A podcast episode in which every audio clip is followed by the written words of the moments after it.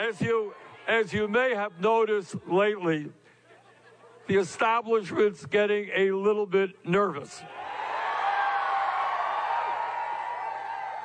Oh my God, they're putting together a multi generational, multi-racial movement of millions of people. Oh my goodness, how can we stop them? How can we stop the workers who want higher wages? How can we stop the young people who want to go to college and not come out with debt? How can we stop the millions of people who understand that health care is a human right?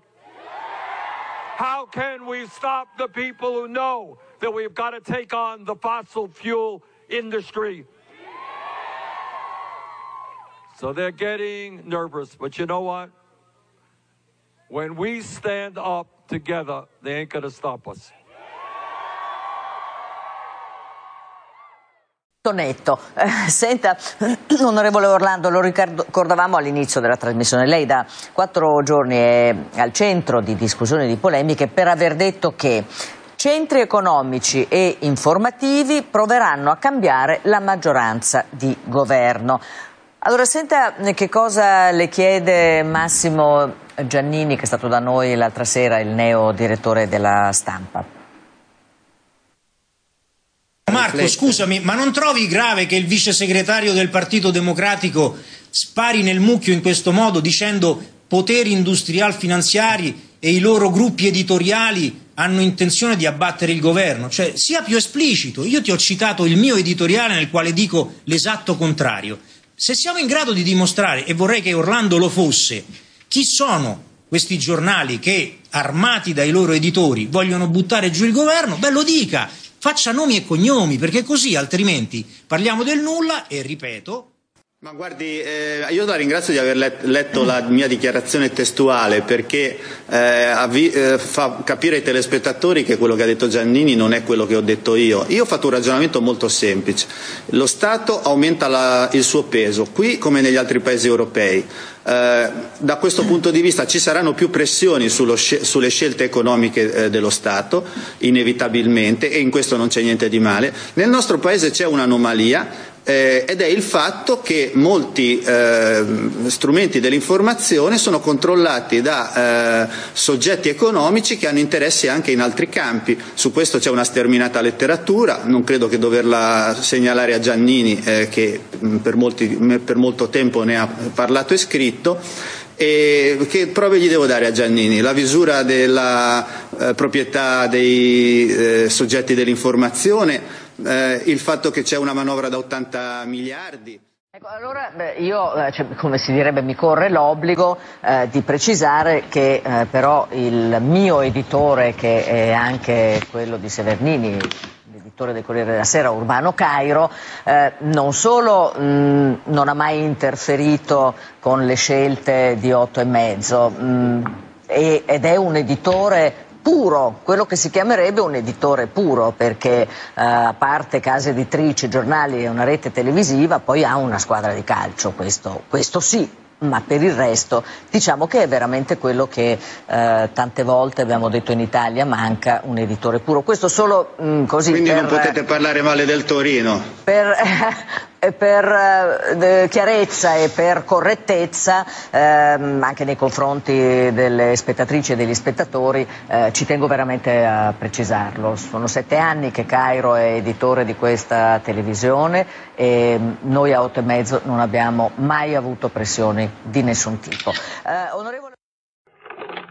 Dottore. Dottore. Che c'è? Arriva qualcosa da sud-ovest. Avvicinando.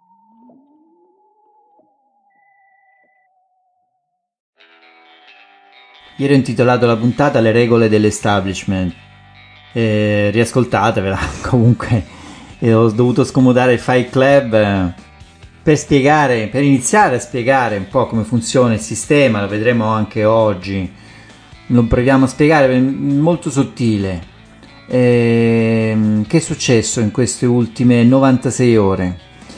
Beh, sono riusciti a... le dichiarazioni di Andrea Orlando sono riusciti a in... annacquarle, anche lui un po' ha smussato gli angoli. Eh, insomma, eh, Bernie Sanders sono riusciti a fermarlo dopo sette anni e ben due corse verso la presidenza. Andrea Orlando, dopo appena 96 ore delle sue dichiarazioni contro il sistema, hanno impiegato sette anni tanti candidati, tanti giornali, tante televisioni per spegnere questo entusiasmo che abbiamo sentito nelle parole in questo discorso della vittoria che fece il senatore del Vermont quest'anno nelle primarie in Nevada che si sono tenute prima del Super Tuesday, dove poi le speranze di cambiamento si sono infrante davanti alla macchina da guerra dell'establishment che aveva schierato giornali, televisioni e qualche mezza dozzina di candidati fantoccio. Eh, per, fermare per, fermare il vice segretario del PD Andrea Orlando è bastato qualche buffetto. Sciocco, ma che dici? Ma veramente volevi dire quello che hai detto? Gli dice la Gruber. Insomma, eh, ha ricevuto prima il buffetto da parte di Repubblica con un'intervista ieri l'altra. Insomma, abbiamo visto che è sembrata un po' riparatrice, l'abbiamo letta. E ieri un altro buffetto dal gruppo Cairo, che sono solo due degli attori, eh, di cui naturalmente il vice segretario del PD non ha parlato esplicitamente, non ha fatto i nomi e cognomi, però sappiamo i grandi gruppi di potere finanziari che hanno in mano eh, l'opinione pubblica italiana. Sono la RAI, sono Mediaset, il gruppo Cairo e il gruppo El Can, eh, sicuramente tra i più grossi, poi c'è Caltagirone, gli Angelucci, eccetera, via. E via via, fino, fino a più in base di editori puri se ne contano veramente mh, mm, sulle dita di una mano. Sappiamo che così sarà sempre così e la storia eh, la scrivono sempre i vincitori. Noi crediamo però alle parole di Lilly Gruber quando dice che non ha mai subito pressioni. Ci crediamo, ma crediamo anche a Giannini quando dice che non ha mai ricevuto una telefonata da parte dell'editore. L'establishment non è un sistema padronale, ottocentesco, anche se qualcuno vorrebbe farci credere questo.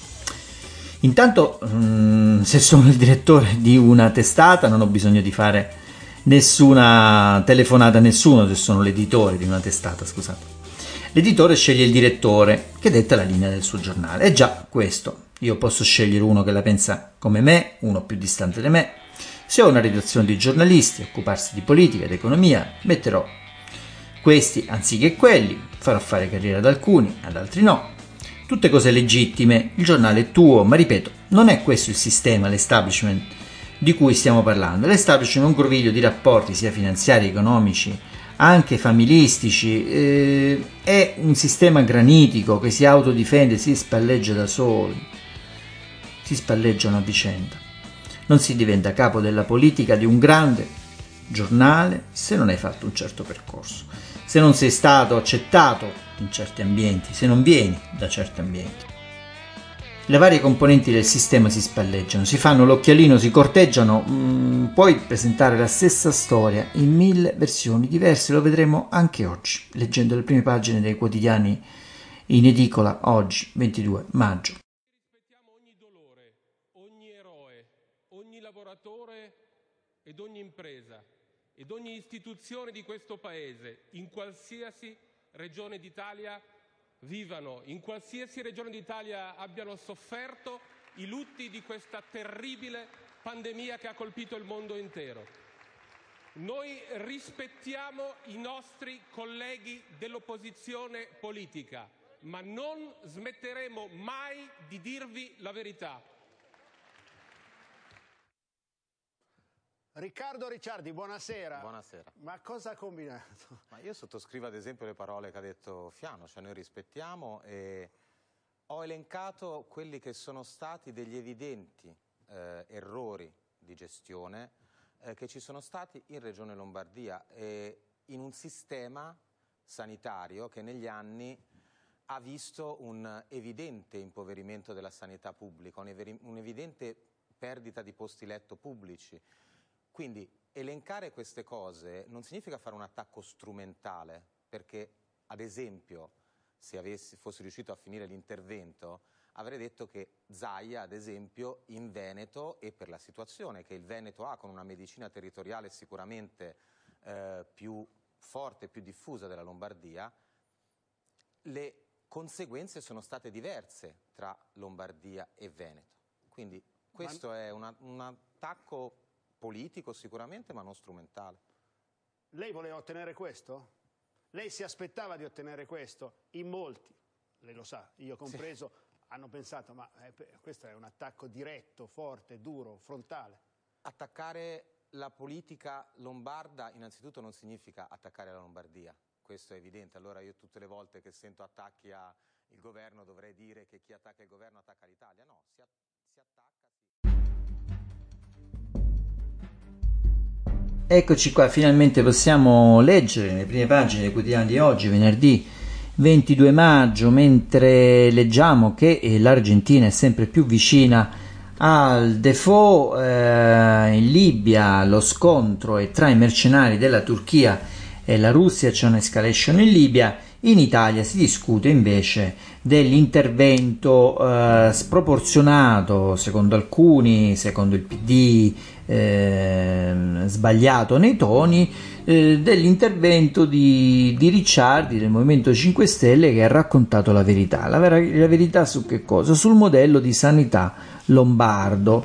Naturalmente oggi sui giornali leggeremo che è stato un attacco, un attacco del grillino Ricciardi, eh, ha provocato la, la reazione dell'opposizione, infatti non è riuscito nemmeno a concludere il suo intervento, assalito dai leghisti. La sera subito intervista da Mentana, riparatoria, eh, quasi auto assolutoria, anzi, eh, tipo un confessionale, no? Come posso, come posso dire? Avete sentito i toni no? di Enrico Mentana? Un buffetto, come ti è venuto in mente? Eh? Che cosa hai fatto? C'era un clima di pace, così di accordo, adesso hai fatto, hai rotto questo clima di dialogo con l'opposizione, sempre dei toni pagati, moderati, no? È andata così, eh, leggiamo come lo descrivono i- le prime pagine dei quotidiani di oggi. Eh, il giornale scrive vergogna alla Camera, l'ora dei picchiatori, il grillino Ricciardi insulta il nord e i suoi morti. Toghe contro Salvini, il caso al colle, le chat dei giudici colpiamolo il leghista, voglio un processo equo, questa è un'altra storia eh, che viene legata al primo piano di quello che è accaduto ieri in aula. Il Fatto Quotidiano invece riporta un, eh, quello che è insomma eh, la verità, insomma il modello lombardo fallito, eh, quindi dice il giornale diretto da Marco Travaglio, dice in Lombardia la Lombardia è ancora fuori controllo ma non si può dire, tutti contro Ricciardi, lo scriviamo, lo diciamo anche noi, che accusa il modello lombardo, ma in due giorni su 3.157 sospetti Covid, la regione ha fatto solo 5 tamponi. E lo dice anche Ricciardi nell'intervista a Mentana che abbiamo appena sentito, non era un attacco alla Lombardia, ma ad un modello della sanità della Lombardia, ad una certa classe politica, ma il Corriere della Sera un po' un po' se ne frega, un po' deve fare pure un, fare pure un titolo. Il Corriere della Sera, sempre di proprietà di Cairo, abbiamo sentito Lilly Gruber cosa diceva prima. E scrive attacco M5S alla Lombardia. Eh, contestata la gestione della crisi, il PD si dissocia nei toni, lo aggiungiamo noi, qui non è specificato nell'occhiello, la Lega insorge, rissa sfiorata alla Camera, il Premier non ne sapeva nulla, è come se il Premier dovesse conoscere in anticipo eh, gli interventi di ogni suo componente mh, parlamentare che gli vota, che gli vota eh, la maggioranza eh, che sta nella maggioranza. E il messaggero scrive eh, no scusate passiamo al fatto quotidiano che nell'articolo di Paola Zanca scrive le accuse a Fontana scatenano la Lega eppure Speranza e il PD 5 Stelle Ricciardi attacca la gestione della Lombardia i leghisti quasi lo menano e i Dem parlano di toni sbagliati il manifesto decide di aprire non su questa polemica, decide di aprire sui braccianti stranieri esclusi dalla regolarizzazione. Il titolo è Senza terra né legge. I braccianti stranieri esclusi dalla regolarizzazione incrociano le braccia. Alla giornata di protesta partecipano centinaia di invisibili sfruttati nelle campagne italiane. Dal ghetto di Foggia, epicentro del caporalato, la marcia principale per i diritti, il governo ci ascolti. E anche il mio appello, ascoltateli, ascoltate gli ultimi. Il messaggero invece apre sul codice appalti, scrive appalti, Conte apre a Renzi, il colloquio il Premier accoglierà le proposte su infrastrutture familiari, c'è collaborazione naturalmente sottinteso e con Italia Viva, commissari e corsie veloce per le opere strategiche, cassa integrazione, boom, ad aprile come in tutto il 2009 e anche proprio l'apertura sulla cassa integrazione del quotidiano diretto da Maurizio Molinari, stiamo parlando di Repubblica, cassa integrazione 7 milioni in fila, in aprile 835 milioni di ore di sostegno ai salari, polverizzato il record negativo del 2009, 4 milioni aspettano ancora un sussidio e 90 mila tra bar e ristoranti non hanno riaperto. Chi soffre merita di più è il titolo del fondo di Tito Boeri e Roberto Perotti, due economisti del, mm, di Repubblica.